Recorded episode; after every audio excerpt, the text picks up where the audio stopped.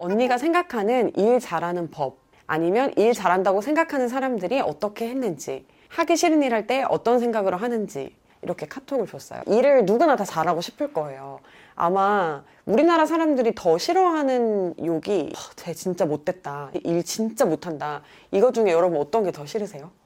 그치 일 못한다는 게 더 싫잖아 이거는 내가 일을 잘한다는 건 좀 자존심의 문제가 아니라 남한테 폐를 끼치고 있지 않다의 문제도 되기 때문에 저도 야 나 일 잘해 이런 느낌보다는 내가 일을 못해서 남한테 폐를 끼치는 것보다는 내가 일은 그래도 잘 해내면서 감정적으로만 좀 못되는 사람으로 여겨지는 그게 더 나은 것 같아요. 또 이제 저도 그 병이 있어요. 저 또 대한민국도 장려병이 있기 때문에 뭔가 책임감이 없거나 일을 좀 끝까지 완수를 못 해낸다 이런 거에 대해서 굉장히 죄악시하는 그런 마음이 제 안에 있습니다. 나는 이 옳은 일을 하는 게 중요한가 아니면은 다른 사람의 감정을 상하지 않게 하는 게 중요한가 다른 사람의 감정을 상하지 않게 하는 것까지도 프로의 자세다. 그 사람의 몫이라고 일의 일부라고 생각을 하지만 굳이 따진다면은 일을 할 때는 그 목표에 근접하게 가는 쪽을 저는 조금 더 선호를 합니다.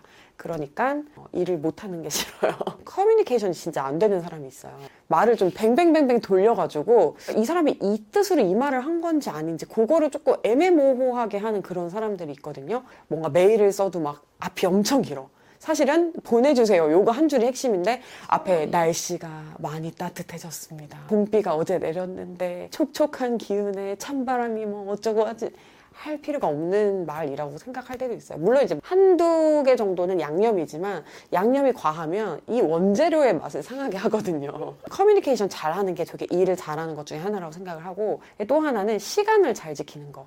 기한을 잘 지키는 거. 이게 또 일을 잘하는 거라고 생각을 해요. 암만 잘하면 뭐예요? 한 달 걸릴 프로젝트를 10년 걸리면 10년 있으면 나도 하지. 이 시간을 안 지키면은 다른 데서 모든 게 계획이 어그러지고 막 delay가 생기고 또 다음 사람한테 또 지장을 주고 이렇게 하기 때문에 다른 것보다도 항상 그 점을 되게 좀 명확하게 하고 가고 좀 잘 지키려고 노력을 하는 부분이에요.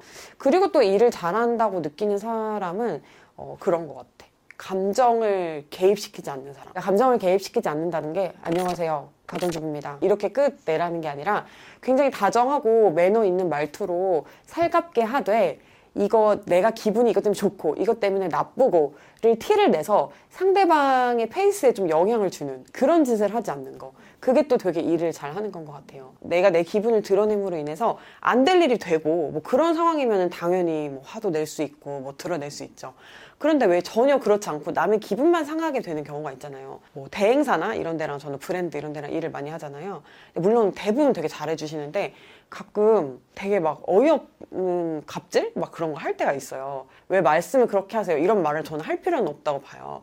왜냐면 이 사람이랑 나랑 할 일일 뿐이고 내가 그 사람의 기분에 영향을 받을 필요가 없는 거거든요. 그냥 그거 그 사람 기분 나쁜 건 나쁜 거고 나는 그냥 이 사람이랑 나는 일을 하는 관계. 일에 문제만 없으면 그냥 그런 거 그냥 별로 신경 안 쓰는 거. 약간 감정을 섞지 않고 좀 감추는 방법 이런 거를 점점 배워가는 것 같아요. 근데 저도 좀 어, 약간 화가 많아요. 그래서 처음에는 그게 되게 안 됐고 말 조금 기분 나쁘게 하고 그러면 화르르 하면서 여기랑 일 못해 막 이런 식으로 생각을 했었는데 사람이 또 배가 고파봐야 정신을 차리고 프로가 별게 아니야. 이걸로 밥을 벌어 먹고 살아야 될 때 나는 이 일을 어떤 상황이 있어도 해야 될 때 그럴 때 그냥 어쩔 수 없이 성숙한 프로의 자세가 나오는 것 같아요. 신기생변이라는 드라마가 있었어. 거기에 내가 나오는 장면 생각이 나는데 근데 손님이 술을 이렇게 쫙 뿌려. 왜 이러시는 거야? 약간 이럴 법도 한데 이 여자가 대표님, 대표님 선물 받으면 부담스러운 선물 있을 때 어떻게 하세요? 돌려보내시죠? 그러면은 그거 누구 거 되냐? 선물 보낸 사람한테 다시 돌아가는 거 아니냐?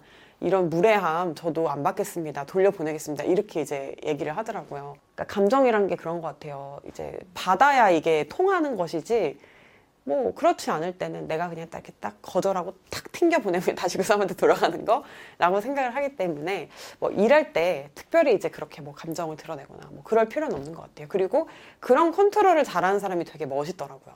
그리고 진짜 일 잘하는 사람은 기분 나빠하지 않아. 뭐든지 되는 방향으로 그리고 생산적인 방향으로 이야기를 풀어 나가더라고요 보면 이거 사장님 이거 100만 원에 이런 이런 이런 공사 맞춰주세요 라고 해요.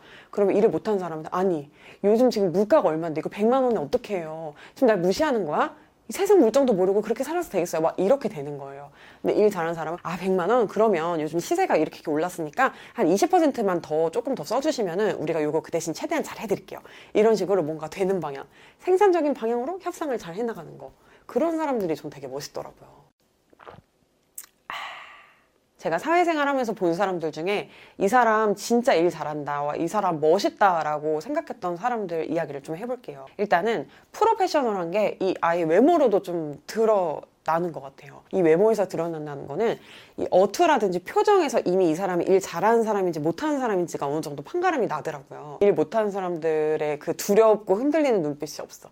자신감이 일단 딱 차 있고 저는 어쨌든 뭐 미디어 뭐 방송국 뭐 이런 쪽에서 이제 아무래도 일을 많이 했기 때문에 어 그런 사람들은 피곤해 보일수록 일을 되게 잘했던 것 같은데 선배나 뭐 상사나 이렇게 봤을 때 일 잘하는 사람은 일단 좀 합리적이었던 것 같아요. 뭔가 위에서 무리한 요구를 하면은 좀 되게 잘 막아주고 그렇다고 아래에서 뭐 하극상이 있지 않게끔 카리스마로 잘 눌러주면서도 일할 것 좀 명확하게 좀 지시를 딱 해주고 본인이 더 열심히 하는 거죠. 그래서 와 따라갈 수밖에 없게끔 그렇게 만드는 사람이 되게 멋있었던 것 같고 그리고 이제 후배로서 일 되게 잘한다고 느꼈던 사람들은 내가 말하는 거 말귀를 되게 빠릿빠릿하게 잘 알아듣는다고 해야 되나? 나도 내가 그런 직원이었나 이렇게 생각을 해보면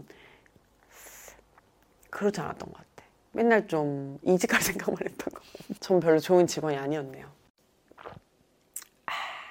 그리고 내가 만약에 사장님이면 절대로 안 뽑을 것 같은 직원이 있거든. 나 옛날에 회사 다닐 때 회사 대표님이 이렇게 맨날 지나가면서 아주 웃고 있으라고 그 얘기를 이렇게 하는데 그 뜻을 사실 저는 잘 몰랐어요. 어떤 또 한 대표님은 여자 대표님이었는데 되게 예쁘고 잘 꾸미고 다니는 거를 엄청 중요하게 생각을 하는 거예요. 왜 저렇게 외모에 대해서 지적을 많이 할까라고 생각을 했었는데 일단 내가 돈 주면서 일 시키잖아요. 근데 막 오만상을 쓰고 있으면 내가 죄책감이 느껴지잖아.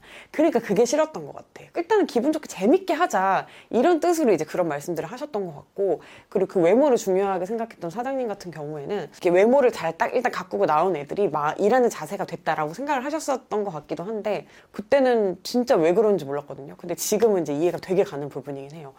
표정 어둡고 매사 좀 불만 있고 해결도 안 하면서 맨날 기분만 나빠하는 거. 그게 최악인 것 같아요. 투덜투덜하는 게 진짜 이게 이 조직에도 마이너스지만 나한테도 되게 마이너스인 것 같아. 그런 삶의 자세를 가지고 있는 것 자체가 될 게 없어요 불만을 가져서는. 맨날 그 나쁜 소리 하고 표정 썩고 얼굴 그렇게 늙는다니까요. 아까 그랬잖아. 자기가 자주 짓는 표정대로 늘, 얼굴 늙어간다고.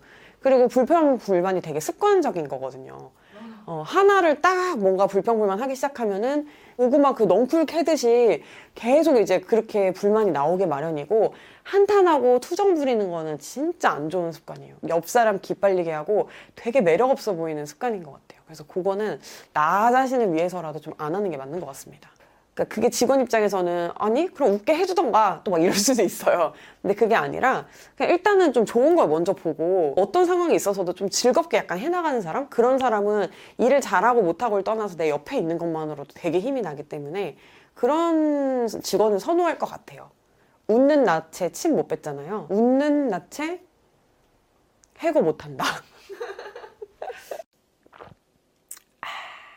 일은 기본적으로 하기 싫은 거일 확률이 되게 높을 것 같아요. 막 하고 싶고 너무 좋고 그런 일을 하더라도 그걸 하기 위해서 해야 하는 되게 하기 싫은 일들이 분명히 있는 거거든요.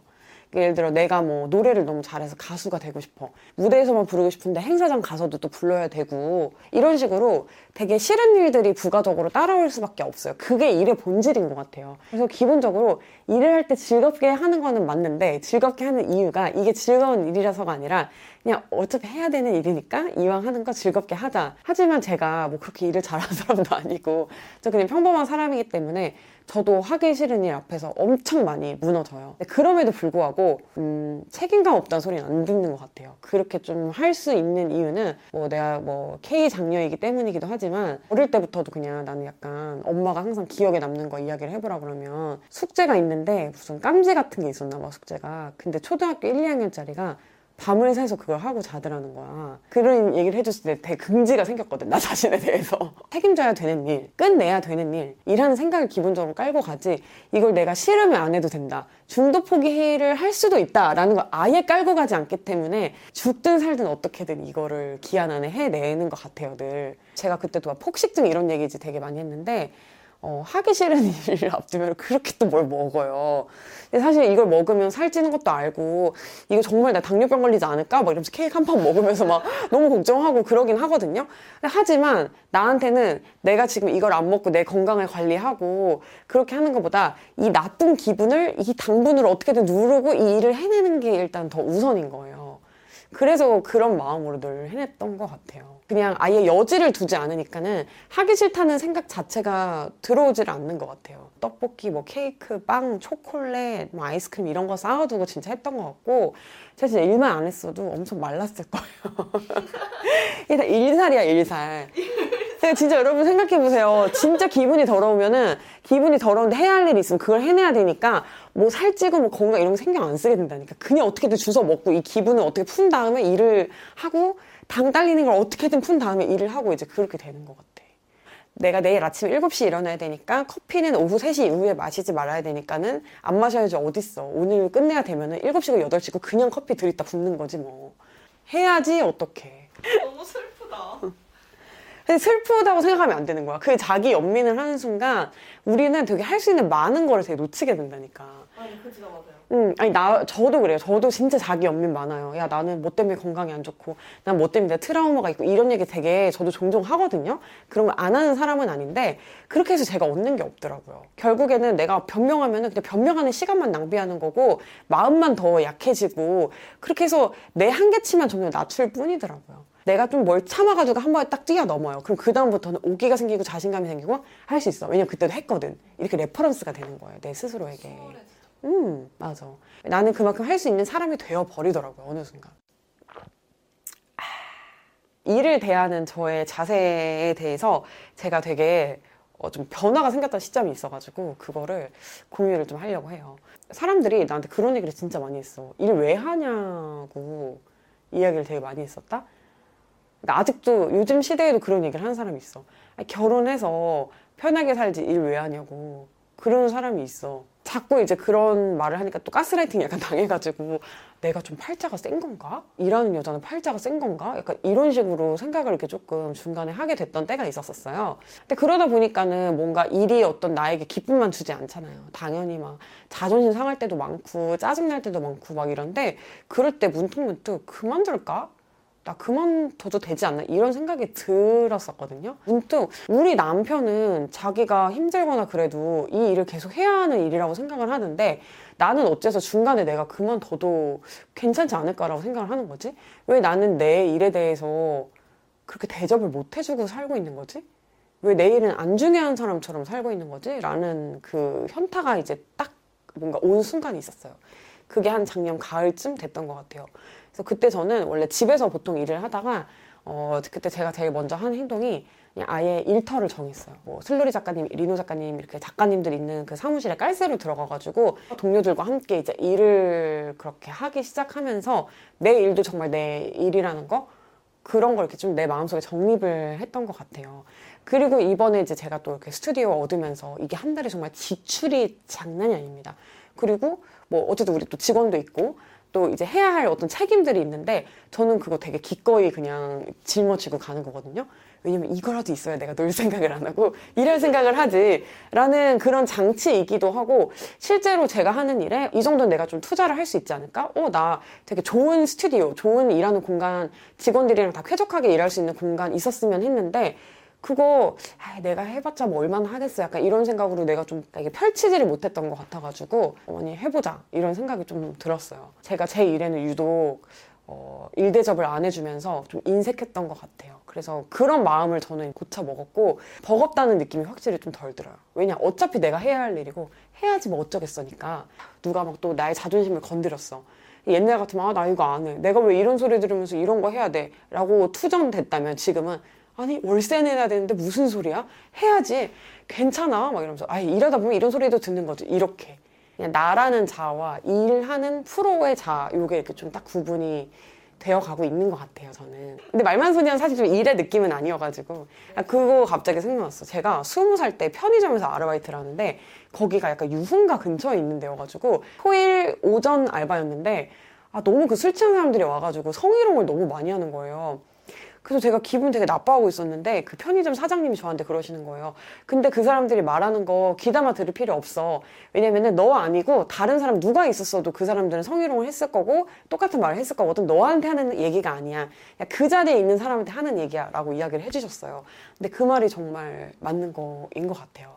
일을 할 때 누가 그렇게 일을 다 잘하고 완벽해요. 누구나 다 흠은 있지. 그럼 욕 먹을 건 먹고 또 칭찬 받을 거 칭찬 받는 애는 따로 있고 일을 하고 나서 돌아온 나는 그냥 일을 마치고 돌아온 그냥 나 자체. 나라는 사람. 그냥 음악 들으면서 아이돌 뮤비 보고 뭐 책 읽고 이런 거 좋아하고 떡볶이 먹는 거 좋아하는 그냥 나라는 사람이 훼손되는 건 아니다. 라는 곡에 음, 생겼어요. 그 생기는데 또 주요했던 게 그거예요. 일하는 공간이랑 생활하는 공간 분리했던 거. 그것 때문에도 그 자아의 분리가 좀 가능해졌어요. 그래 이게 좀 연애랑 비슷한 것 같아요. 뭐냐면 이 남자랑 헤어지면 뭐 인생 끝나요? 다시는 남자 못 만나요? 안 그렇잖아요. 새로운 남자 만나면 되고 더 안 좋은 사람을 만날 수도 있지만 더 좋은 사람을 만날 수도 있고 물론 영원히 못 만날 수도 있긴 있어요. 근데 어쨌든 또 다른 미래 또 변화를 해도 우린 살 수 있어요. 이 남자랑 헤어지면 막 산소가 없어지고 막 그렇습니까? 아니잖아요. 마찬가지예요. 이 직장에서 나온다고 해서 뭐 산소 없어지고 그러지 않아요. 어떻게 또 다 살게 되거든요. 또 연애랑 비슷한 점이 나한테 딱 맞는 남자 없어요. 서로 맞춰가는 거거든요. 근데 회사도 마찬가지인 것 같아요. 완벽한 거는 없어요. 완벽한 게 있다는 그거는 진짜 환상인 것 같고요. 여러분들이 뭐 아무리 좋아하는 뭐 애플, 뭐 구글, 뭐 삼성 이런 데 가도 좋기만 할까요? 거기 다니는 사람들 좋기만 하다고 저는 그렇게 듣진 않았거든요. 저도 물론 막 조직 생활 내가 잘했고 회사 생활 잘했다 내 말 못하겠는데 이거, 이거는 항상 예, 뭐 누가 그렇게 당당하게 말할 수 있는 사람 누가 있겠어요. 근데 약간 그런 생각을 하면서 일하면 좋은 것 같아요. 내가 어떤 현명하다고 생각하거나 내가 와 저 사람 진짜 멋있는 선배다라고 생각하는 사람 한 명을 딱 이제 롤 모델을 잡고 어떤 결정을 할 상황에 대해서 어 그 사람이라면 어떻게 했을까? 라고 생각을 하고 최대한 이제 딱 거기에 이제 맞춰서 행동을 하면은 실수를 할 확률이 좀 적어지는 것 같아요. 평판을 좀 관리하기 위해서는 첫 번째로 말을 많이 하면 안 됩니다. 말을 많이 하는 사람에 대해서는 굉장히 평가를 하기가 쉬워요. 그냥 그 사람을 만나보지 않은 사람도 야, 이 사람이 이렇게 말했대. 그래? 미쳤네? 그래? 착하네? 그래? 생각이 없네? 이런 식으로 뭔가 평가를 하기 좋단 말이죠. 하지만 주변에 보실 때 이렇게 묵묵하고 좀 약간 말수가 없는 사람은 그 사람을 좋다 나쁘다라고 평가하기가 되게 어려워요. 그러니까 그 사람의 말의 내용이 평가 자료가 되기 때문에 말을 안 하면 약간 평가가 보류가 될 수가 있어요. 그러니까 좀 시간을 벌 수가 있는 거죠. 그리고 어찌어찌 평판 관리를 했는데도 억울하게 오해를 받을 수도 있고 아니면 나의 어떤 감출 수 없는 성향 때문에 사람들이 나를 싫어하거나 멀리하거나 뭐 이렇게 됐을 수도 있어요. 근데 그럴 때 굉장히 많이들 하시는 행동이 퇴사를 한다거나 그룹에서 떨어져 나오거나 진짜 상처를 받아가지고 막 우울증에 걸리거나 이런 식으로 극단으로 좀 치닫는 경우가 많은 것 같아요. 아까 우리 얘기한 대로 평판의 중요성에 대해서 다시 한번 생각을 해보세요. 이게 그렇게 중요한 일인가? 남의 말 사흘 못 간다는 옛말이 왜 있는 것인가? 조상들은 틀리지 않아요. 이렇게 말 도는 이 사람들은 그냥 하- 심심하니까 하는 말 중에 하나인 거지 이게 나한테 직접적인 피해를 주고 그런 게 없으면 무시하자 이런 식으로 일단 생각을 좀 전환하시는 걸 되게 추천하고 그냥 묵묵히 동요하지 마시고 자기 일을 열심히 하세요. 이거는 제가 무슨 책에서 본 것 같아요. 내가 지금 뭔가 일을 너무 많이 버린 것 같아. 내가 막 허풍을 많이 떨어놨어. 내가 거짓말을 많이 해놨어. 혹은 내가 그말 전한 사람이 돼서 천하의 나쁜 년이 돼 있어. 그럴 때 이제 나의 할 일은 무엇인가? 그냥 그 일을 잊고 내가 해야 할 일, 지금 할 수 있는 일을 묵묵히 하시다 보면 또 그 안에서 새로운 공공의 적은 또 생기기 마련이고 어? 제 옛날에 좀 안 좋게 봤는데 어, 요즘에 안 그러던데? 내가 좀 잘못 봤던 것 같아 이렇게 평판이 바뀌기 마련이라는 거예요 물론 시간은 꽤 걸릴 수 있겠고 그 과정은 좀 괴로울 수 있겠지만요 아, 바삐 움직이고 있는 것 같은데 근데 이게 내가 좀 제대로 하는 건가라는 생각이 들 때가 있어요. 근데 그럴 때는 자기 개발이 필요한 것 같아요. 이 자기 개발이란 말이 너무 오글거리고 좀 싫어. 근데 이렇게 이거를 지금 통합해서 말할 수 있는 단어가 없는 것 같은데 그러니까 뭔가 외부의 새로운 자극이 필요한 시기다라고 저는 생각을 해요. 그게 이제 뭐 취미생활이 될 수도 있고 공부가 될 수도 있고 있는데 어, 잘하고 있나 잘하고 있나 지루하다 지겹다 지긋지긋해 이게 계속되다 보면 이제 이게 번아웃이 되고 무기력증이 되는 거잖아요. 타성에 젖는다는 느낌, 관성으로 그냥 움직이고 있다는 느낌, 지루하다는 말인 것 같거든요. 그럴 때는 새로운 목표를 도전해보거나 새로운 좀 즐거움을 삶에 첨가를 하거나 좀 다른 일을 해보거나 새로운 외부 자극을 받아들이는 거예요. 근데 이제 새로운 외부 자극이 단순히 새로운 운동을 배워, 뭐 루틴을 추가해, 뭐 새로운 음식을 먹어봐 이런 거일 때보다도 되게 효과적인 게 아주 새로운 성취감. 아주 작은 거여도 괜찮아요. 식당 다섯 개 맛있는데 맛집 써놨는데 여기 다 도장 깨기 했어. 성취감. 내가 운동 이번 주에 다섯 번 가기 했는데 다섯 번 가서 성취감.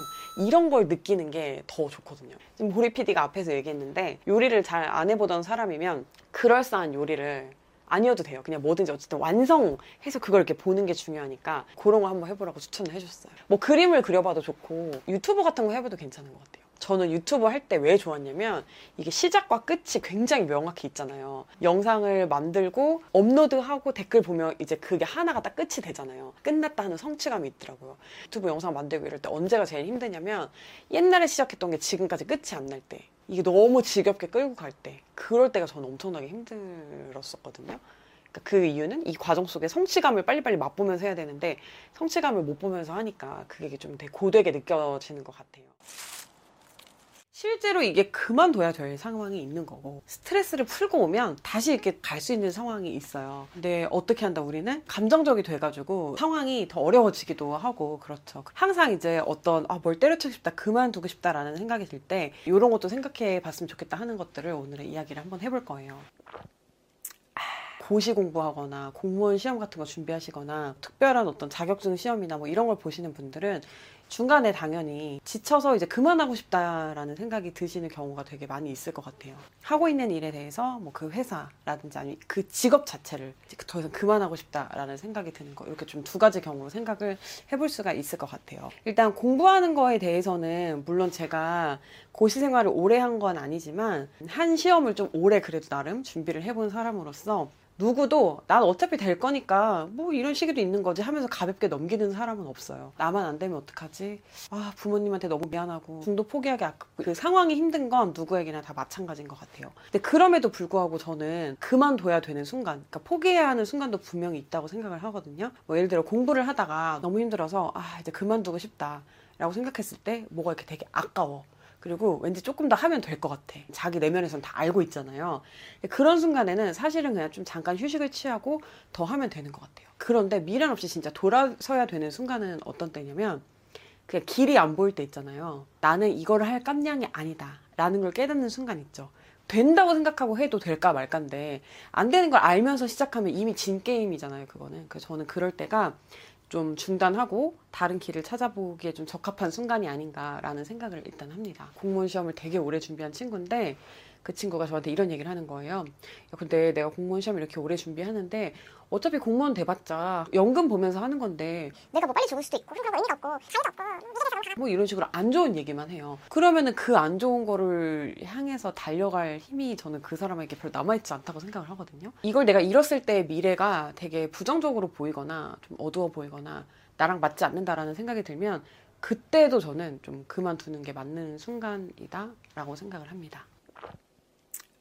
자, 그리고 이제 두 번째로 또 회사를 다니고 일을 하다가 그만두고 싶은 생각이 들 때가 상당히 많죠. 옛날에는 회사만 이렇게 다니는 게 좀 답인 줄 알았는데 요즘에는 뭐 주식도 하고 뭐 코인도 하고 스마트 스토어도 하고 유튜브도 하고 뭐 할 것들 많으니까 인플루언서도 하고 아, 나도 저렇게 쟤네처럼 카메라 앞에서 몇 분 떠들고 아, 꿀 빨고 싶을 때가 이런 생각 드니까 이게 이제 굉장히 그만두고 싶을 수 있죠. 근데 회사원들은 다 그런다고 하더라고요. 아침에 일어나면서 내가 오늘 퇴사한다 이러면서 일어난대요. 내가 오늘 퇴사 하면 금요일까지 불편하니까 금요일날 내가 퇴사한다 이러고 이제 금요일 되면은 휴일이니까 또 이제 마음이 풀려가지고 퇴사를 못하고 이거에 뭔가 반복이다 이런 얘기를 제가 들은 것 같아요. 추석 상해금 받고 퇴사한다. 설날 상해금 받고 퇴사한다. 근데 일단 여기서 이제 우리가 알아둘 것은 뭐냐면 나만의 문제가 아니다.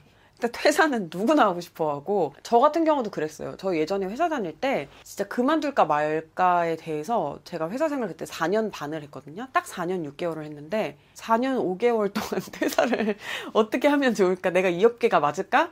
라는 생각을 진짜 많이 했던 것 같아요. 근데 그러면서 물론 중간중간에 일을 하면서 일에 대한 만족도가 이제 높을 때도 있었고 더 잘하고 싶 싶은데 그게 안 되니까 사실 그만두고 싶었던 때가 진짜 많았던 것 같아요. 그리고 인플루언서, 뭐 유튜브, 뭐 스마트 스토어 이런 분들 제 주변에 다 있어요. 그런 분들도 맨날 이번 달까지만 한대요. 이번 달 정산만 받고 그만한다고 다들 그래요. 이게 그만두고 싶은 거는 내가 이거와 특별히 안 맞아서도 아니고 내가 하고 있는 일이 특별히 힘들어서도 아니고 그냥 원래 일하는 거의 본질이 그렇게 그냥 더럽고 치사해서 그만두고 싶은 게 아닌가.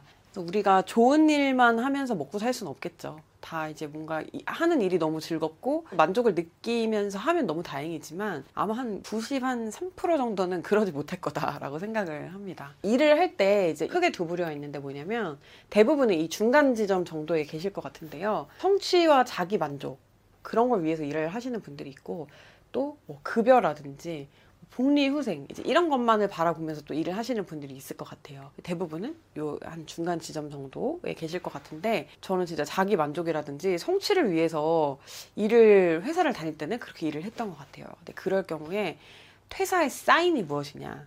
그꼭 우리 회사가 아니라도 이 업계에 있는 대부분의 나의 어떤 선배쯤 되는 그런 분들이 있잖아요. 그런 분들이 성장하는 모습, 그리고 그런 분들이 가지고 있는 뭐 만족감이라든지 생각, 그러니까 그분들의 모습이 미래의 내 모습이 되어도 괜찮을까? 라고 생각을 했을 때 나쁘지 않은데 혹은 뭐 사람 사는 게 다 저렇지 라고 하면은 그거는 이제 더 있어도 된다는 뜻인 것 같고요. 근데 반대로 와 아니야 저건 내가 원하던 모습이 아니야 라는 생각이 들 때에는 뒤도 보지 않고 그냥 나오는 게 맞다고 생각을 해요. 그래서 여러분들도 이 길이 맞을까? 이게 맞나? 나는 정말 성취를 하면서 행복을 느끼는 사람인데 어떻게 해야 될까? 라는 고민이 드실 때는 앞서간 선배들의 모습을 보시는 것도 되게 좋을 것 같습니다. 좀 판단 기준이 될 수 있을 것 같아요.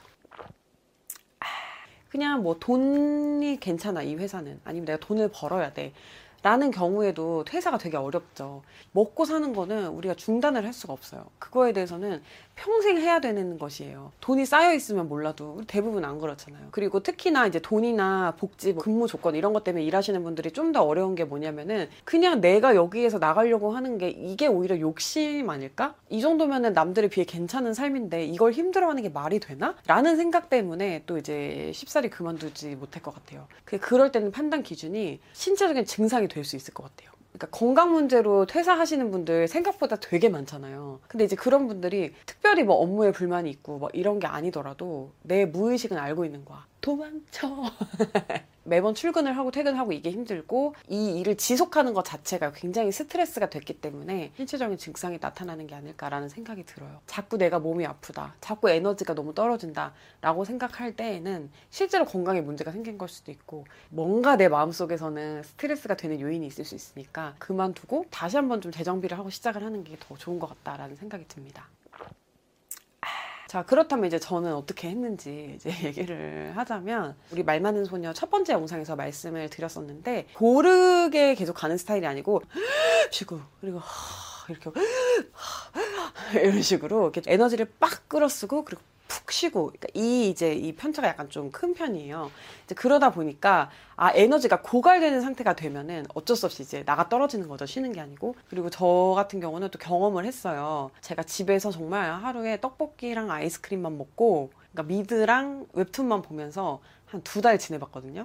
그러니까 세 달째부터는 와 그것도 못하겠더라고. 그 반복되는 휴식이 별로 휴식이 안 되는 것 같아. 사람이 휴식을 하는데 여러 가지 방법이 있잖아요. 이 반복된 휴식은 또 이 뇌가 그거조차도 일로 이걸 받아들이게 된대요. 한 가지도 계속 반복을 하다 보면 아무리 좋아하는 떡볶이도 맨날 먹다 보면 좀 감흥이 떨어지기 마련이잖아요. 그러니까 어떤 때는 뭐 여행을 가고, 뭐 어떤 때는 산책을 하고, 어떤 때는 뭐 넷플릭스를 보고 이런 식으로 다양한 방법으로 휴식을 취하시면 우리 뇌가 이거를 더 좀 긍정적으로 받아들일 수 있다고 하니까 참고로 하시면 좋을 것 같고 또 그게 생산적인 활동이면 더 좋대요.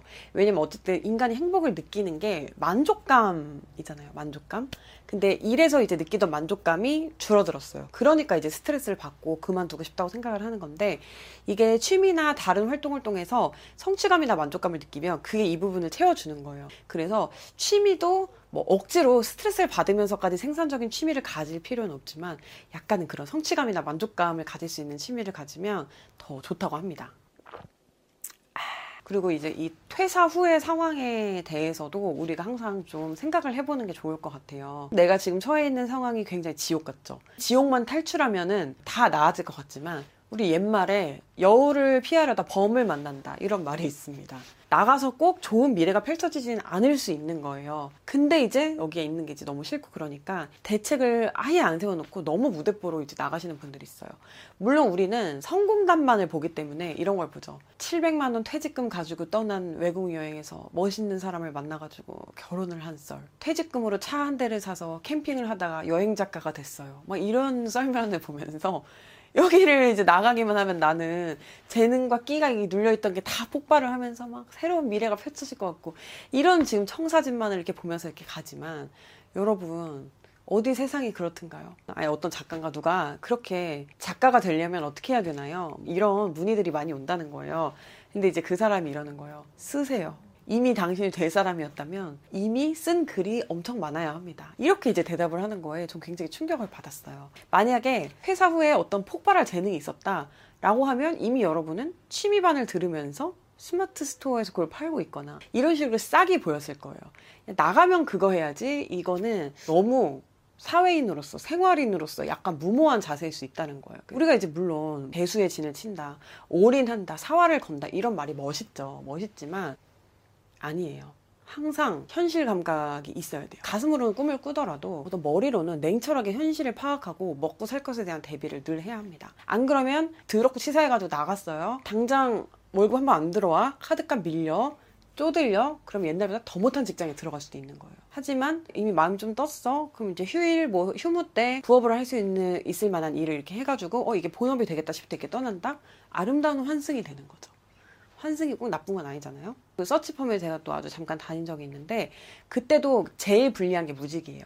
정말 이상한 회사라도 다니고 있으면서 지원을 하면 받아주는 데가 되게 많아요. 무직의 상태가 되는 순간 연봉 협상을 잘 할 수 있는 확률이 되게 낮아지는 거죠. 제가 옛날에 무슨 자기개발 책 같은 거에서 읽었었는데 거기에도 그런 게 나오더라고요. 어떤 운동선수가 있다. 근데 그 선수가 감독이랑 너무너무 막 사이가 안 좋고 트러블이 있는 상태에서 그냥 FA로 나와가지고 다시 팀을 찾는다? 그때 연봉이 과연 높아질까? 아니면 자존심 좀 접고 감독한테 싹싹 빌어서 출전해서 기량을 다 보여준 상태에서 내가 지금 다른 팀을 찾는 게 더 연봉을 높게 받을 것인가? 이제 이걸 생각해 보면 너무나 명확한 거죠. 근데 이제 또 대부분 퇴사를 하거나 이런 지인들을 만나 보면, 그래서 이제 이직을 한 사람들을 특히 만나 보면은, 뭐 거기에서도 분명히 이제 뭐 나름의 고충이라든지 힘든 게 있을 거예요. 그러니까 어느 곳이든 사람이 있는 곳, 그리고 일이 있는 곳에 가면 스트레스가 있을 수밖에 없어요. 그런데 이제 제 주변에서 이직하신 분들을 보면은 보통은 그래도 만족도가 높은 경우가 많았어요. 왜냐면은 사람이 참 그만둘 때 이 일이 힘들어서 그만두는 경우는 많지 않더라고요. 그 조직에서 내가 처한 어떤 상황이나 평가, 거기서 입지, 이런 게 힘들어서 그만두시는 분들이 훨씬 더 많아요. 왜냐면 일은 힘들어도 잘 됐을 때 성취감을 느끼잖아요. 근데 인간관계는 잘 지낸다고 성취감을 느끼진 않잖아요. 오히려 못 지낼 때 굉장히 그 불쾌감이라든지 허탈함, 스트레스가 클 뿐인 그런 부류의 것이잖아요. 그래서 이직을 하면 어쨌든 그 정말 싫었던 걔는 안 볼 수 있잖아. 그러니까 이게 약간 만족을 하시는 경우가 되게 많으신 것 같고 그리고 프리랜서 선언하시는 분들도 마찬가지인 것 같아요. 프리랜서가 되면은 그 안에서 내가 꿀 빨았구나 이런 걸 느끼면서 어떤 지붕의 없음에 두려움, 쓸쓸함 뭐 이런 걸 이제 다들 느끼지만 그래도 혼자 일하는 게 낫다. 대부분 이제 이렇게 말씀하시는 거 보면은 정말 그곳에서 일을 지속하는데 중요한 거는 어떻게 보면 일 자체보다는 사람과 사람과의 관계가 아닌가 하는 생각이 또 들기도 합니다. 20대 사회 초년생의 말 많은 소녀야. 이거는 진짜 너가 이렇게 했어야 된다. 라는 것들 좀 해봤는데요. 자, 먼저 첫 번째로 제가 늘 얘기를 하고 싶었던 거는 소탐 대신 하지 말아라. 소확행하지 말아라 라는 거를 정말 말하고 싶어요. 이거는 정말 사회생활이 아니라 그냥 도덕이에요. 어떤 법이에요, 법. 많은 분들이 착각하는 게 가끔 이제 인터넷에 뭐 웹툰이나 뭐 어떤 짤 같은 거 보면은 아, 이 뭐, 뭐 거지 같은 회사 돈도 조금 주는데 이거라도 훔쳐가야지 하면서 막 커피 믹스 막 통으로 훔쳐가고 볼펜 막 다 훔쳐가고 막 이런 것들을 되게 희화해가지고 나오긴 하더라고요. 물론 이제 웬만한 회사에서 그거를 뭐 그렇게 딱히 문제 삼진 않겠지만 저는 그게 정말 바늘도둑이 소도둑 된다고 남의 자산이라는 인식 자체가 없는 거는 굉장히 잘못된 행동이라고 봐요. 줄 월급을 안 줬는데 그걸 받아가는 게 아니잖아요. 회사 차원에서 어떻게 보면은 복지라든가 아니면 기물, 그죠? 회사의 자산으로 제공되는 것들을 아무런 양심의 가책 없이 혹은 오히려 이걸 가져가지 않으면 바보 같다라는 생각으로 막 가져가시는 분들이 있어요. 그런데 이런 거는 다들 찝찝해서 말을 안 하는 거지 눈에 띄는 행동이고 별거 아니고 몇천 원, 몇만 원 이득을 얻으려고 이거를 문제 삼는 곳에서는 정말 이게 막 인사과 같은데 기록이 남을 수도 있는 거고 그 다음 회사로 이직할 때 이런 reference가 나올 수도 있는 거거든요. 뭐하러 이런 짓을 합니까, 여러분? 왜냐면 제가 헤드헌터 회사에서 일을 해서 아는데 그런 reference가 실제로 나와요. 어, 이분 뭐 근무 태도나 뭐 윤리적인 거나 뭐 이런 거 뭐 문제 삼을 거 없나요? 이런 식으로 체크를 하잖아요. 아, 다 괜찮은데 되게 회사 기물 같은 거 잘 가져가요. 약간 도벽 있어요. 이런 얘기 실제로 나오더라니까요. 그 회사에 뭐 벌칙으로 다니는 거 아니잖아요.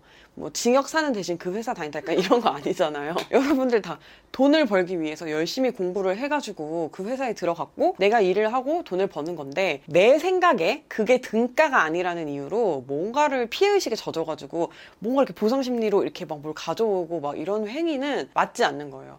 그럼 역으로 생각했을 때 회사 사장님이 자꾸 여러분의 막 간식을 하나씩 가져가요. 그래서 아 사장님 간식 왜 가져가세요? 나 네가 내가 돈 준 만큼 일 안 하는 것 같으니까 이거라도 보상 받으려고 하면 이해가 안 되는 거잖아요. 그래서 그 사고 방식이 되게 안 좋은 게 내가 회사에서 노동을 착취당하고 있다라고 그냥 우리가 우스갯소리를 하는 거를 약간 진심으로 받아들이면서 내가 착취를 당하고 있다라고 생각을 하는 건데 만약에 착취를 당하고 있을 수 있어요, 실제로. 일한 만큼 안 줄 수 있는데 그럼 그만두면 되는 거예요. 그리고 그만두고 내가 다른 데 가서 더 많이 받을 수 있고 더 일을 잘할 수 있는 데가 있으면 그런 데로 가면 되는 거거든요. 괜히 거기에서 막 이상한 권리를 주장하거나 뭐 이상한 훔쳐오거나 그럴 필요는 없는 것 같아요. 너무 냉정하게 말해서 너무 미안한데 일하는 나에 대해서도 내가 몸이 힘들고 감정이 힘들다고 일을 꼭 잘하거나 열심히 하는 건 아닐 수 있거든요. 그런 데 대해서 좀 약간 자기 객관화가 돼야 억울한 생각이 좀 줄어드는 것 같아요. 그리고 또 이야기를 하고 싶은 게 법카나 선배가 사주는 거 그런 거 너무 쉽게 생각하지 않았으면 좋겠어요. 어, 부장은 막 연봉 막 나보다 두세 배로 버니까 이 정도 써도 돼 라고 이제 생각할 수 있지만 세상에 굉장히 넉넉한데 일을 하는 사람은 없습니다. 취미로 그냥 회사 다니는 거 약간은 취미일 수 있겠지만 정말 너무 넉넉한 사람은 없어요. 선배가 밥 한 번 사주는 거, 커피 한 번 사주는 거, 진짜 마음 쓰고 큰 결심 하는 거거든요. 그런 거 쉽게 생각하고 고맙다는 말 한마디 안 하는 사람들도 있는 것 같은데, 아, 너무 감사하다라고 한마디씩 이렇게 해주고, 정말 그 선배는 너무 고마울 거거든요. 남한테 얻어먹는 거, 회사에서 뭔가 나오는 거 당연하게 생각하지 않았으면 좋겠어요. 두 번째는 공사 구분을 하라라는 이야기를 하고 싶어요. 이거 정말 많이 들어보셨겠지만 우리가 이제 아까 얘기를 하다가 공사 구분에 대해서 되게 착각을 하는 사람들이 많이 하고 있다 이런 얘기를 했는데 뭐냐면 공사를 구분을 하라는 게 회사 사람들한테 아니요, 네 이렇게 막 싸가지 없게 대하고 친구들한테 아 친구야 이렇게 하라 착하게 해라 이런 말이 아니고요. 공적인 일을 프로답게 해결을 하고 사적인 것과 구분을 하라는 거예요. 진짜 말 그대로. 예를 들면 이런 거죠. 남자친구랑 헤어졌어. 그래서 회사에 와가지고 오늘 마감인데 나물러라 하고 회- 엎드려서 책상에서 엎드려서 울고 있어. 그런 거 하지 말라는 거예요. 그리고 프로의 자세 중에 또 하나가 저는 어떤 사람들을 대하는 대인관계도 프로의 자세 중에 하나라고 봐요. 막, 막 기라는 게 아니고 할 말 못하라는 게 아니고요. 그냥 나 오늘 몸 안 좋은데 누구 하나 나 건드려봐. 이런 표정으로 있으면 같이 일하는 사람들이 좀 분위기가 좀 그렇잖아요. 누가 부르면 대리님이면 네 이런 건 약간 아니잖아요. 근데 그냥 뭐 대리님 네? 이 정도는 저는 괜찮다고 봐요. 근데 이제 뭔가 막 화가 가득해가지고 금방이라도 칠 것 같은 표정으로 이렇게 사람들 대해서 안 되는 거죠. 사적인 감정이 이 공적인 일에 개입하지 않는 거 그런 건 일단 좀 기본이고 더불어서 내가 집에서 있었던 일, 내가 밖에서 있었던 일, 회사 업무에 지장을 줘서는 안 된다. 그걸 꼭 명심을 하셨으면 좋겠습니다. 그리고 또 이거랑 좀 같은 이야기인데 공과 사는 사를 공으로 끌어들이지 않는 것도 되지만 또 공을 사로 가져가지 않는 것도 포함이 된다고 봐요. 또 이제 회사의 관계를 밖으로 또 끌고 나가는 것도 역으로 안 좋은 것 같아요. 회사 동료들이나 뭐 선후배랑 친하게 지내고 뭐 사적으로는 언니 언니 하기도 하고 취미생활을 같이 하기도 하고 이런 거 다 너무 좋죠. 이런 걸 나쁘게 보는 게 아니라 이제 그게 뭔가 너무 나의 사생활의 전부를 차지하는 것도 저는 권하지 않아요. 근데 그냥 회사가 전부 내 세계가 되고 나면은 좀 나를 객관적으로 볼 수 없다고 해야 되나? 그럴 수 있을 것 같아요. 그래서 그런 관계도 좀 적당히 하는 게 되게 중요한 것 같아요. 학교 바로 졸업하고 온 신입 같은 경우에는 되게 좀 프로의 마인드가 많이 없는 경우가 있어요. 근데 회사에 들어온 이상 여러분들이 그 정도 자격이 된다고 생각을 해서 뽑은 거고 여러분한테 신입에게 많은 걸 기대하지 않지만 그래도 일정 부분 기대를 할 거란 말이에요. 그래서 좀 프로의 자세를 가지고 특히 좀 책임감을 가지고 일하는 거 되게 중요할 것 같아요. 그러니까 일이 어떤 어려운 일이 주어졌다. 그럼 막 무조건 안 된다라고 생각을 하지 마시고요. 찾다 보면 해결 방법이 다 있어요, 일은. 주변에 도움을 요청을 하든 뭘 하든 좀 적극적인 자세로 좀 일에 임해 보면 어떨까. 그럼 정말 자기 성장도 크거든요. 그리고 조직 내에서의 평가도 당연히 클 거라고 생각을 해요. 이 일을 맡은 이상 나도 신입이고 나도 사원이지만 나도 돈을 받고 일하는 프로다. 이 자세를 좀 가지고 가셨으면 좋겠습니다. 다음 스텝, 다음 스텝을 생각을 한다면 내가 정말 미래를 생각하며 일을 한다면 일을 사실 열심히 하는 게 맞아요. 저는 일을 열심히 하는 게 회사를 위해서라고만 생각하지 않아요. 자기 효능감, 자아 성 취의 개념도 있고 그리고 이직하거나 승진하거나 이럴 때 정말 그런 게 너무 다 중요하단 말이에요. 무능한 사람은 옆 사람이 제일 먼저 알아요. 그러니까 여러분들이 하는 일이 단순 아르바이트가 아니라 내가 누군가가 대체할 수 없는 그런 사람이 되고 있다라는 생각을 좀 하면서 책임을 다하고 권리를 좀 주장을 하셨으면 좋겠습니다. 그리고 또 하고 싶은 말이 모르는 거 그냥 넘어가지 말라는 말을 하고 싶은데요. 이제 회사에 들어오면 물론 우리는 누구나 다 동등하게 프로입니다. 하지만 신입이기 때문에 일에 대해서 모르는 게 있을 수도 있고 조직 문화에 대해서 모르는 게 있을 수도 있어요. 근데 그럴 때는 물어봐야 되는 것 같아요. 지금 우리 보리 PD가 명언 해줬어요. 실수의 결과는 복리가 되어서 돌아온다. 이 말이 뭐냐면, 야, 너 그것도 몰라? 소리 듣기 싫어가지고 전설에 미친 신입이 될 수 있는 거예요. 이게 약간 거짓말이랑 좀 비슷한 것 같은데, 거짓말도 처음에, 야, 너 그 거짓말이지? 했을 때, 아, 맞아, 나 거짓말이야. 하고 인정을 해버렸으면 되는 거를, 아니거든? 하려고 감추려고 거짓말이 더 커지는 것처럼, 이 실수도 마찬가지가 되는 것 같아요. 일 같은 게 보통 이런 게 많아요. 이 정도. 처음엔 요만큼밖에 차이가 안 나는데, 일이 진행이 되면서 나중에는 이렇게 걷잡을 수 없이 되는 경우가 되게 많아요. 시작하는 이 각도의 차이가 엄청난 결과의 차이를 만들어낼 수 있거든요. 그거를 하지 말라는 거예요. 정말 물어보는 게 용인이 되고 바보 같다 소리를 들어도 그래도 괜찮은 건 신입 때밖에 없는 것 같아요. 신입 때 그냥 얼굴에 철판 깔고 다 배우셔야 됩니다, 여러분. 그리고 일단 배우는 자세인 신입을 수치스럽게 하는 선임은 좀 못된 사람인 거야. 보통은 아 이거 이렇게 하는 거야. 나도 몰랐는데 나도 그냥 워드책 하나 사가지고 일주일 동안 그것만 공부했잖아. 이렇게 가르쳐 주거든요. 보통은 멀쩡한 사람이라면 좋은 사람이라면 그러니까 좀 배우려는 자세는 미워할 수가 없어요. 모르는 거 체크하고 넘어가세요. 그게 되게 중요한 차이일 수도 있어요. 어, 요즘에 그런 분들 많으시죠.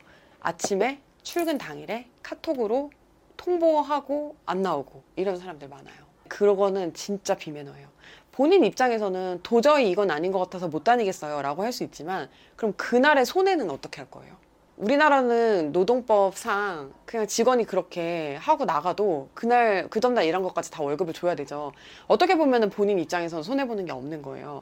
그런데 그 회사나 다른 사람 입장에서는 진짜 이 사람이 싸놓은 똥을 치우느라고 두 배, 세 배 인력이 들고 돈이 들고 그럴 수도 있는 거거든요. 잠수 이별하는 거랑 똑같다고 보시면 돼요, 여러분. 이유라도 말을 하고 얘기를 좀 좋게 하고 끝내야 기억이 좋은 거지. 잠수 이별 당하면 사람 애타고 진짜 막 걱정하고 얼마나 그거 찝찝해요. 그렇게 하면 안 되는 것 같아요. 회사에서도 해고를 할 때 한 달 정도 이제 여유를 두는 그런 제도가 되어 있잖아요. 직원도 마찬가지인 것 같아요. 뭐 인수인계 다 하고 나가 이거는 다 하고 나갈 필요 없거든요. 한 달 정도는 이제 말미를 주는 게 맞는 것 같고 만약에 그 한 달 안에 나한테 진짜 엄청난 엿을 매길 것 같다라고 하면은 저는 인수인계나 이렇게 법으로 정해진 데까지만 일을 하겠습니다. 아니면은 제가 더 나오지 못할 것 같아요. 라는 식으로 이제 의견 조율을 하더라도 어쨌든 그 퇴사는 당일날 카톡으로 바로 하는 거는 저는 진짜 아니라고 봅니다. 그 여러분들 이번 직장이 마지막일 거 아니잖아요. 그 다음에 다른 직장 갈 수도 있고 세상이 굉장히 좁아서 그냥 내가 개인 사업을 하다가도 만날 수도 있고 요 1, 2년 안 만난다고 그 인연이 끝난 게 아니라 5년, 6년, 7년, 8년 뒤에 만날 수도 있는 거예요. 아, 내가 그때 왜 그렇게 개가 차고 나왔지? 이런 후회를 하실 수도 있어요. 그래서 끝은 그냥 내가 약간 손해본다고 생각하고 아름답게 하고 나오는 게 탈이 없더라고요. 그리고 사실 뭐 다음 사람 뽑을 때까지 기다려달라 그런 거는 기다려줄 필요는 없는 것 같아. 한 달 안에 뭐 구직이 될 만한 업계면 사실 그걸 좀 기다려주는 게 매너인데 딱 봐도 이 회사에 아무도 안 들어간다 이러면 언제 뭐 1년, 2년 기다릴 수는 없는 거잖아요. 그럴 때는 딱 그냥 해줄 것만 제대로 딱 남겨놓고 어, 정리만 싹 해놓고 나오면 그러면 진짜 되는 것 같아요. 그리고 진짜 하면 안 되는 게 그 디자인 같은 거 특히 할 때 막 layer 병합해버리고 다 삭제해버리고 그러니까 엿먹어라 이러면서 그렇게 하고 나오는데 회사들도 퇴사자 한두 번 보는 거 아니잖아요. 다 손해배상 청구를 요즘은 많이 하더라고요. 그러니까 괜히 진짜 내가 시원하게 빅엿을 날려주지라고 했다가 내가 다시 그 빅엿을 먹을 수도 있는 거예요. 그러니까 부당한 거에 대해서 말을 못하라는 게 아니라 이게 합법적인 수준에서 해야 되는 게 되게 중요한 것 같아요. 그래서 이제 나올 때도 그런 깨끗한 과정으로 나오는 게 좋고 특히 저는 그 폭로하는 거 있잖아요. 그게 너무 위험한 게 내가 뭔가 부당한 걸 당했어요. 그러면 나를 보호할 수 있는 법적으로 보호할 수 있는 수단을 써가지고 이 회사를 엿을 먹이는 건 오케이. 근데 그게 아니고 막 무슨 어디 뭐 네이트판 이런 데다 보통 폭로하고 나온다라고 많이 하잖아요. 그러면 둘이 같이 죽을 수 있는 거예요. 거기도 거기대로 죽겠지만 나도 나대로 다음에 취업도 못하고 그리고 뭐 허위 사실만이 아니고 뭐 사실적시 명예, 명예훼손 이런 것도 우리나라에 있잖아요. 모욕죄도 있고 그거를 막 피해가지고 가기가 정말 어렵고 어쨌든 소송에 한번 휘말리면 되게 고생하거든요. 그러니까 그런 짓은 웬만하면 하지 않는 게 좋은 것 같아요. 근데 못 받은 게 있으면 고용노동청에 가가지고 해결을 하면 되는 거고 사실 그에 앞서서 사장님 저 이거 해결해 주세요라고 말을 했을 때 서로 더 깔끔하게 되는 게 더 많은 거고 좀 그 인터넷으로 커뮤니티로 사회생활 배우지 말라는 말들이 있잖아요. 커뮤니티에 올라온 막 정말 전설의 무용담 같은 거는 진짜 무용담일 확률이 되게 높기 때문에 그런 거 하고 내 뒷일 생각 안 하고 내가 지금 힘들고 막 기분 안 좋고 이랬다는 이유로 그렇게 나쁘게 나오시는 거는 정말 좋지 않습니다, 여러분. 그리고 여러분들 돈에 대해서도 되게 잘 알아두셔야 되는데 뭐 재테크나 뭐 아껴 쓰는 거 이런 거 관심 많으시지만 막상 내가 받는 돈에 대해서 되게 무지한 경우가 많아요. 그러니까 내가 지금 받는 돈이 세전인지 세후인지도 잘 모르는 경우가 있고 내가 뭐 사대보험이 되어 있는지 아닌지 내가 지금 무슨 세금을 내고 있는지 이거를 어떤 방법으로 좀 돌려받을 수 있거나 좀 뭐 그렇게 할 수 있는지 그런 것들을 모르고 넘어가는 경우가 너무 많아요. 결국에 내 거 내가 찾아 먹는 거거든요. 그런 거 인사팀이라든지 아니면 뭐 회계를 담당하는 부서 있잖아요. 그런 데 가서 물어보면 너무 그분들은 전문가이기 때문에 다 알려줍니다. 그래서 이런 거 알고 가시는 게 너무 중요한 것 같아요. 내가 어쨌든 돈을 벌고 그걸로 세금 내고 그러니까 사회인으로서 이제 내가 이제 데뷔를 하는 거잖아요. 근데 이제 무슨 세금을 내는지도 모르고 그 세금을 나라에 내는지 뭔가 회사가 같이 내주고 있는 건 사실 고용보험 이나 의료보험 이런 거 회사에서 반반 같이 내주잖아요. 근데 그런 것도 모르고 그리고 이 세금을 내가 회사에서 떼인다고 생각하거나 뭐 이런 정말 말도 안 되는 착각을 하고 계신 분들 되게 많은데 이런 거 정말 네이버만 찾아봐도 뭐 사대보험, 뭐 세전 세후 차이 뭐 이런 것만 찾아봐도 정말 정리를 잘 해놨거든요. 사회인으로서 이런 거를 알고 가는 것도 너무 필수적인 거예요. 그래서 사회 초년생들이 하면 또 좋은 게 맞아 그런 것도 돈 얘기가 나온 김에 청약통장 같은 거는 그냥 내가 혹시 나중에 깨더라도 일단 만들어 본다라고 생각을 하고 이제 그런 거는 좀 미리미리 만들어 두시면 너무 좋을 것 같고 무슨 뭐 무슨 공제 무슨 공제 뭐 국비 지원 이런 거 되게 많더라고요. 그런 거 유튜버들이 요즘 되게 잘 알려주잖아요. 이런 거 검색해서 회사 다닐 때 누릴 수 있는 거 그만뒀을 때 누릴 수 있는 거 이런 것들도 잘 정리를 해보셔가지고 그냥 받아갈 수 있는 거 받아가는 건 너무 좋은 것 같아요. 그냥 귀찮아도 한 번만 찾아보면 되는 거니까. 네, 꼭 챙겨 가셨으면 좋겠습니다. 이제 내 재산 관리 내가 해야 되는 거고 내 앞가림 내가 해야 되는 거잖아요. 아 그리고 또 이게 사회에 이제 들어왔다는 말은 내가 하는 일들이 나중에 나의 이게 다 경력이고 그러니까 나의 공도 되지만 나의 흠도 될 수 있는 것들이에요. 항상 그거를 유념해 두시고 사회 활동을 하셨으면 좋겠어요. 그리고 내가 사람들과 쌓는 관계 이런 거 다 reference가 될 수 있습니다. 지워지지 않는 발자국이 된다고 생각을 하시고 그럼 좀 부담스러울 수 있겠지만 그만큼 좀 책임감을 갖고 일을 하셨으면 좋겠습니다. 남의 돈 받는 게 쉬운 일이 아니에요, 여러분. 사실 이제 프리랜서가 된 지는 되게 오래됐는데 직업의식을 가진 프리랜서가 된 거는 정말 얼마 안 된 것 같고 정말 올해부터인 것 같아요. 왜냐면은 사실 저는 그 전까지는 의견이 갈릴 수 있어요. 제가 이제 유튜브를 주로 하고 이제 거기에 좀 파생된 여러 가지 일들을 하고 있면서 살고 있는데 이런 일 같은 게 좀 직업으로 느껴지지 않았던 것 같아요. 왜냐면은 계속 아 언제 그만두지? 탈출 계획을 계속 좀 짜고 있었거든요. 직업이 없다는 느낌? 그리고 소속이 없다는 느낌을 되게 오랫동안 제가 가지고 있었어요. 회사 욕하면서 회사 다니잖아요. 막, 아, 내가 여기 있어야 돼, 정말. 막 이러면서 막, 아, 막 높은 회사 보면서 항상 부러워하기도 하고, 저런 회사 들어가기만 하면 뱀의 꼬리가 났지. 아, 뱀의 꼬리 안 되지. 용의 꼬리가 났지, 정말. 이건 정말 여긴 못 다니겠어. 막 이렇게 불평, 불만 가득하게 회사를 다니지만, 막상 그런 회사라도 없으면, 폭풍우를 생으로 맞는 기분이 나더라고요, 저는. 잘 지어진 그런 건물에 있는 느낌은 아니어도 초가 삼간도 어쨌든 지붕이 있었다를 느끼게 된 게 그게 이제 프리랜서가 돼서의 마음가짐이었던 것 같아요. 사실 그 지붕이라는 게 뭐 누가 날 보호해주고 뭘 해주고 이게 아니라 그 소속이 있다는 거가 굉장히 중요했던 것 같아요. 그러니까 나를 설명해야 할 말들이 그 수식어들 막 이런 게 너무 많이 이제 필요해 지고 하다못해 어 저 프리랜서예요에서 시작을 해가지고 회사는 왜 그만두게 됐고 그 업계는 어떻고 먹고 살기에는 어떤지까지 이게 너무 말을 많이 해야 되는 거예요. 단지 뭐 하세요를 물어봤음에도 불구하고 아, 내가 있었던 곳이 사실은 나를 설명하는 곳이구나. 뭐 하세요라고 했을 때, 어, 저 어디에서 무슨 일 해요라고 설명을 할 수 있는 것과 어떠한 소속도 없어지는 게 되게 다르더라고요. 회사를 좀 그만두기로 하고 나와서 친구들이랑 같이 이제 여행을 갔어요.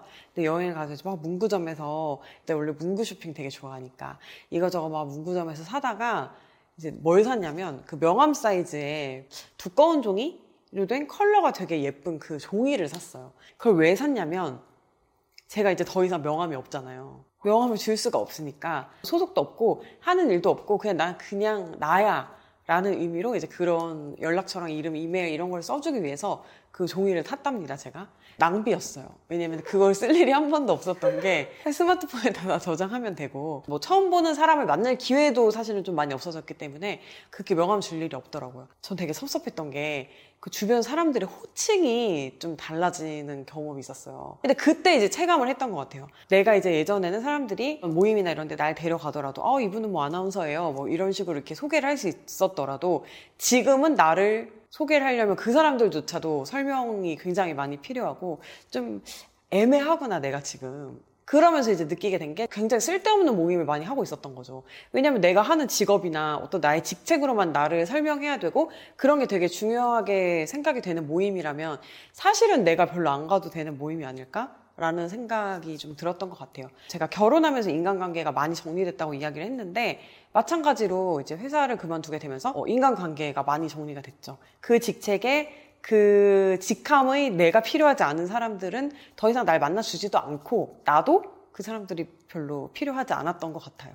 그냥 회사를 박차고 나온다는 거는 앞으로 나의 밥벌이를 내가 혼자서 해야 한다는 그 굉장히 주요한 사실 이외에도 이런 식으로 여러 가지의 변화가 생기는 것 같아요. 그렇다면 뭐 프리랜서가 되면 이런 식으로 나를 설명해야 되고 사람들이랑 안 만나주고 뭐 그런 일만 있느냐? 그건 절대 아니에요. 그건 제가 조직에 속해 있다가 나왔기 때문에 느끼는 어떤 낯선 감정이었을 뿐이지 저는 지금 어떤 회사로 들어가라고 하면 작은 조직이나 스타트업이 아닌 이상은 굳이 저는 갈 이유가 없을 것 같아요. 그 소속감을 대체하는 그러니까 내가 나의 소속이지 뭐라는 또 그런 게 생기거든요. 일을 하다 보면은.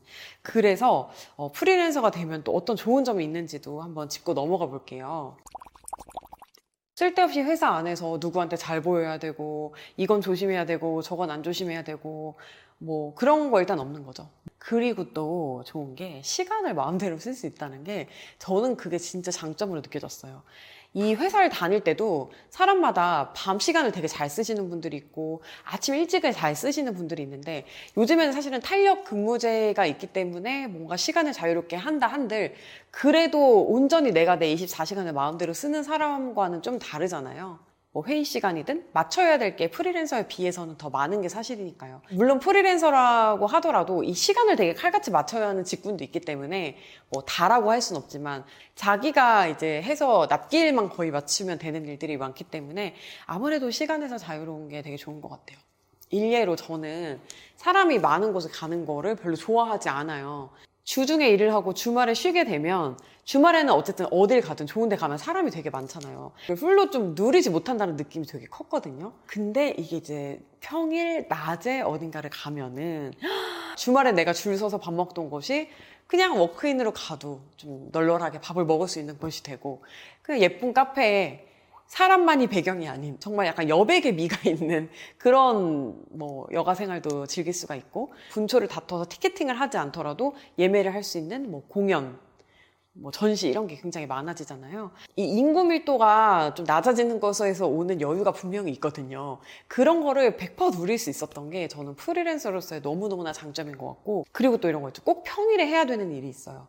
은행을 간다든가 아니면은 뭐 병원을 간다든가 뭐 이런 것들 있잖아요. 뭐 미용실 같은 것도 그렇고 주말보다 이제 평일이 훨씬 유리한 그런 것들도 좀 자유롭게 갈 수 있다는 거, 시간 제약 없다는 거, 그런 거 너무 좋은 것 같아요. 나만 부지런하다면 시간은 다 만들 수 있는 것이 되어 버리더라고요. 그러니까 일 같은 거는 솔직히 제가 직장에 있을 때보다 더 빡빡하게 하면 빡빡하게 했지, 더 널널하게 하진 않는 것 같아요. 근데 이 시간을 자유롭게 쓸 수 있고, 나의 호흡대로 이거를 할 수 있다는 것에서 오는 자유로움, 이 여유, 이게 정말 이게 중독이에요. 그러니까 무엇과도 바꿀 수 없는 자유와 여유를 느낄 수 있습니다. 회사 단위가 되면 개인이 할 수 없는 더 큰 일을 많이 할 수 있죠. 예전에 현대모비스라는 회사 그 연구소 같은 데 한번 갔다 온 적이 있었어요. 이제 거기에서 정말 엘리트들 그리고 너무너무 잘하시는 막 상무님들 그런 분들이랑 얘기를 하면서 느낀 게 수소차, 전기차 이런 거 있잖아요. 고도의 기술이 들어가고 굉장히 투자가 크게 들어가야 하는 산업들은 아무리 잘난 개인이라도 해내기가 좀 어려운 부분이 있단 말이에요. 일정 규모가 되는 회사에 들어가니까 배움도 있을 것이고 그 회사를 좀 등에 업고 혹은 회사를 방패 삼아 할 수 있는 일들도 되게 많을 것이란 말이죠. 그래서 꼭 이제 프리랜서가 답이라는 것은 아닌데 그래도 이제 프리랜서로 일하면서 제, 저 개인적으로는 굉장히 뿌듯했던 거는 이런 거예요. 그냥 제가 어쨌든 뭐 회사에서 일을 하면 제가 사라져도 그 실적이 남잖아요. 그 말인 즉슨 저는 기억되지 않고 그 실적만이 좀 주목을 받는다는 그런 느낌일 수도 있을 것 같아요. 이걸 만든 나도 칭찬을 받고 내가 만든 이 업적 있잖아요. 이것도 사실 내 거잖아요. 이게 다 칭찬을 받는 느낌이라서 정말 성취감, 자긍심 막 이런 게 정말 두 배, 세 배 막 무한대로 저는 크더라고요, 이게. 그러니까 저는 이게 체질에 맞는 거죠. 그리고 그만큼 책임을 져야 할 때도 저는 어, 회사 안에서의 어떤 일을 했을 때 책임을 지면 되게 벌을 받는 느낌이 났다면은 내가 하는 일에 대해서 책임을 지면 아 마땅히 내가 감수해야 할 일이라는 생각이 좀 들기도 하고 그거를 헤쳐 나갔을 때 내가 확실히 성장하고 어른이 되었다는 느낌 같은 게 더 많이 들었던 것 같아요. 제가 뭐 일러스트레이터라고 가정을 해볼게요. 그러면 예전에 제가 회사에서 이제 뭔가 디자이너나 뭐 일러스트레이터로 일을 했다면 이 한 일을 처음부터 끝까지 내가 다 안 할 확률이 되게 높은 거예요. 이게 나의 일이 되면은 일도 내가 따내야 되고 내가 이 일도 해내야 되고 협상하는 것도 나의 몫이고 세금 계산서 발행하는 것도 나의 몫이고 그러니까 정말 0부터 10까지 A부터 Z까지를 내가 정말 다 하고 겪어봐야 되는 거잖아요. 찐으로 이 업계에 대해서 내가 다 경험을 할 수 있다. 이 능력치가 되게 커지는 느낌? 그런 느낌이 드는 것도 장점이자 또 단점이 될 수 있는 것 같아요. 회사에 있으면 다양한 업무를 해볼 수가 있고 직무 이외에 다른 것들을 또 하는 그러니까 역할 분담이 다 되어 있기 때문에 자기 직무에서 저 전문성을 가질 수도 있는 거죠. 뭐가 좋고 나쁜 건 없는 것 같고 뭐가 자기 성향과 더 잘 맞는지에 따라서 이제 결정을 하면 되는 문제라고 생각을 해요. 프리랜서가 돼서 제일 힘든 건 뭐냐면 사실은 이 진, 진심인데 트렌드를 볼 수가 없다는 게 난 너무 힘든 것 같아. 회사에 있으면 어쨌든 좀 더 많은 사람들을 만나고 다양한 사람들 보고 다양한 일들이 흘러가는 거를 보게 되기 때문에 어쨌든 그 좀 트렌드를 읽을 수밖에 없어요. 하다못해 옷차림만 봐도 회사 다니는 사람이랑 집에서 일하는 사람이랑 좀 차림새가 다를 수밖에 없잖아요. 내가 집에서 일하는데 정장에 구두 신고 일하지는 않으니까. 뭐가 지금 유행이고 뭐에 사람들이 지금 관심 많이 가지는지를 보기가 너무 힘들다는 게 저한테는 정말로 그게 되게 큰 난관이었고요. 그리고 이제 보통 많이 힘들어 하시는 게, 어, 이 생활 불규칙해지는 거랑, 뭐 건강 많이 상하는 거, 그리고 일 자꾸 미루게 되고, 안 하게 되고, 이런 것들 말씀을 많이 하시는데요. 저는 사실은 좀 그런 성격은 아니에요. 그냥 어쨌든 오늘 하루에 뭔가 하나라도 성과가 있어야 마음 편하게 좀 잠드는. 태생이 개미 같은 스타일이어가지고 회사 다닐 때는 그냥 출근해서 사실 멍 때리다가 별거 안 하고 오는 날도 분명히 있었거든요. 근데 집에서는 물론 그런 날이 있는데 그런 날에 굉장히 죄책감을 느끼기 때문에 프리랜서가 되니까 이제 처음에 제가 일터가 따로 있지 않아가지고 집에서 일을 했는데 정말 24시간 하루 종일 컴퓨터를 잡고 있는 거예요. 어쨌든 일의 시작과 마감 시간은 있어야 내가 사람답게 살겠다라는 생각이 들어가지고 일과 생활을 지금 이렇게 좀 분리를 하게 되었고 그러고 나니까 분명히 예전보다 시간을 덜 쏟는 면이 있기는 있지만 사람답게 산다는 느낌? 스트레스가 좀 덜한 느낌이 있어요. 막 스튜디오 같은 것도 예쁜 데서 뭐 찍고 뭐 쾌적하게 일할 환경 이거는 사실은 핑계고 이런 공간이 있어야 내가 더 이상 나를 혹사시키지 않겠다. 내지는 그만둬야지 그만둬야지라는 생각을 안 하고 계속 갈 수 있겠다. 나한테 트랩을 걸어 놓은 거지. 카드값 갚아야 되니까 일하듯이 나도 뭔가 어쨌든 계약 기간 있고 월세 내야 되니까 일한다 약간 이런 느낌으로 그치 그런 것도 없지 않아 있죠. 아, 근데 그거 수입은 정말 자기 하기 나름이잖아요. 근데 대부분 프리랜서들이 프리랜서를 유지하는 것은 그래도 고생은 좀 더 해도 그만큼 좀 더 벌 수 있는 가능성이 있기 때문이 아닐까 싶어요. 배가 고프면 사람이 좀 맛없는 것도 다 주워 먹게 돼요. 잘못된 결정을 하게 되는데 현명한 선택을 하려면 어쨌든 이렇게 돈적인 게 받쳐줘야 돼요. 수입이 받쳐주는 상태에서 나와야 허튼 짓을 안 할 수 있을 것 같아요. 일단 좀 사람이 싫은 사람들. 일하는 사회인으로서의 나에게도 그리고 그냥 나의 어떤 수양을 위해서도 좀 혼자 있어 보는 시간이 필요한 것 같고요.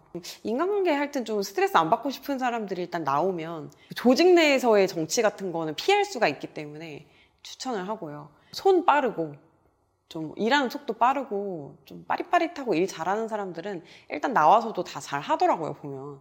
그러니까 조직이라는 게 굉장한 울타리도 되지만 또 감옥도 될 수가 있어서 내가 봤을 때는 여기에서 이것만 고치면은 두 배, 세 배 성과 낼 수 있을 것 같은데 원래 이거는 이렇게 하는 관행이 있어서 안 돼라는 식으로 뭐 막는다든가 아니면 너무 잘하는 이제 후배를 되게 못 봐주는 회사 분위기가 있다든가 이런 경우에는 사실 나오면 더 영향 발휘를 잘 할 수 있죠. 그리고 추천하지 않는 경우는 사람들과 같이 일을 해야 되고 뭔가 정해진 일과가 없으면 생활이 확 무너져 버리는 분들은 본인이 되게 잘 알잖아요. 그리고 생각보다 그런 성향의 사람들이 되게 많은 것 같아. 어울려서 일하는 게 좋은 사람들. 그런 사람들은 나오면 피보죠. 되게 외롭고 쓸쓸할 거예요. 오히려 막 전 직장 사람들 맨날 만나러 다니다 다시 입사하고 이런 경우도 있잖아요. 또 이제 그 워라벨이 중요한 사람들은 나와야 되기도 하고 아니기도 한데요. 어, 내가 너무 일중독에 잘 빠지는 스타일이라면 나왔다가는 진짜 이게 정말 다 자기 일이고 자기 성과이기 때문에 너무 재밌어서 정말 일중독에 빠질 수도 있어요. 또 반대로 어, 나는 워라벨이 중요해서 출퇴근이 정확히 있었으면 좋겠는데 이게 또 내가 내 일을 하면은 그게 또 정확히 또 되지가 않거든요. 딱 프리랜서로 일을 하면 시간을 그렇게 직장 다닐 때처럼 딱딱딱 지키기가 좀 어려운 경우가 많아요. 오히려 생활 무너지면은 더 게을러지는 거 아시죠? 그리고 시간이 많으면 더 게을러지기도 하잖아요. 그러면 안 되시는 분들은 또 나오면 안 되기도 하고 그래서 이거는 생각을 좀 잘 하셔야 될 것 같아요. 하루에도 기분이 12번씩 변하면 안 되는 것 같아요. 일단 프리랜서로 나오고 나서는. 왜냐면은 이게 재밌을 것 같고 될 것 같다가도 불안했다가도 옆에서 특히 지지해주는 사람이 없으면 되게 마음이 흔들리기가 쉽거든요. 혼자 일을 한다는 게. 일하는 것도 힘든데 그 길을 고독하게 가는 것 자체 또 얼마나 또 힘들겠어요. 근데 이제 여기서 감정 기복이 왔다 갔다 하고 생각이 계속 바뀌고 막 이런다. 그러면은, 아, 나 이러다 망하는 거 아니야? 뭐 하는 거 아니야? 이렇게 이렇게 머리가 바빠지고 쓸데없는 생각을 좀 많이 하게 될 확률이 높은 것 같아요. 그런 생각 좀 안 하고 처음에 딱 계획표를 만약에 세워요. 3개월 동안은 돈이 안 벌려도 그냥 일단 이걸 해보겠다. 이런 식으로 처음 계획을 세우잖아요. 그럼 그 계획대로만 가고 너무 잡생각을 많이 하지 않는 거. 그게 되게 중요한 것 같고요. 그리고 두 번째는 책임감인 것 같아요. 그러니까 어쨌든 나와서 나라는 회사, 한 명의 회사가 되는 거잖아요. 사실 말이 프리랜서 이제 1인 기업이잖아요. 내가 몸이 아파서, 내가 뭐 어디가 부러져서, 내가 뭐 이건 도저히 이 능력이 안 돼서 못할 일은 처음부터 수주를 하지 말아야 한다고 생각을 해요. 일을 맡은 한 끝까지 해내고야 말겠다. 어, 해야 한다라는 책임감 같은 거는 꼭 가지고 하셔야 이제 앞으로 어떤 프리랜서의 인생을 살아가시는 데에도 순탄하지 않을까 하는 생각이 듭니다. 물론 이렇게 직장에 있다고 책임감이 안 필요한 건 아니지만 그래도 이제 중간에 뭐 체크를 해주거나 내가 퇴사를 하면 백업을 해주거나 이럴 수 있는데 이게 혼자 일하는 건 그게 안 되는 거잖아요. 채찍질 하고 당근도 내가 주고 월급도 내가 나한테 주고 보너스도 내가 나한테 주고 휴가도 내가 나한테 주면서 그러면서 이렇게 좀 하는 게 되게 필요한 것 같아요. 그리고 저 같은 경우는 처음 한 1년 정도를 뭐가 뭔지도 모르면서 막 달려가느라고 그 이후에 한 2년 정도를 거의 그만둘까 그만둘까 이거 이번 달까지만 하고 그만둬야지 그만둬야지 하면서 이제 이렇게 계속 일을 이어왔는데 그러다 보니까 좀 후회되는 면이 되게 많아요. 그래서 또 프리랜서가 되기 전에 앞으로 이제 뭔가 나의 5개년 계획 뭐 10개년 계획, 뭐 앞으로의 나의 목표, 비전 이런 거는 좀 확실히 좀 가지고 시작을 하시면 덜 불안하고 덜 외롭지 않을까 하는 생각이 듭니다. 세무 같은 거 까먹고 잘 모르고 있다 나중에 좀 큰일 나시는 분들 되게 많으세요. 프리랜서가 되면 물론 세무를 셀프로 할 수도 있지만 저는 이제 세무사분과 함께 절세할 수 있는 방법도 찾고 또 누락되는 거 없이 잘 이렇게 또 세무 신고 같은 것도 잘 하시고 이게 생각보다 일하는 데 있어서 굉장히 중요하거든요. 그런 부분도 챙기셨으면 좋겠어요. 세무사 광고 아니고요. 요즘에 이제 또 취업하시는 분들도 많지만 바로 자기 사업을 하거나 또 프리랜서의 길로 또 뛰어드시는 분들도 굉장히 많으신데 여러분도 다 어엿한 사회인입니다. 다 책임감을 가지시고 또 본인에게 적절한 어, 보상과 또 적- 적절한 휴식 그리고 적절한 어떤 경지를 하면서 현명하게 다 일을 잘 해 나가시길 바랄게요. 오늘도 귀에 피 잘 닦으시고 잘 자요, 여러분. 다음 주에 만나요. 안녕.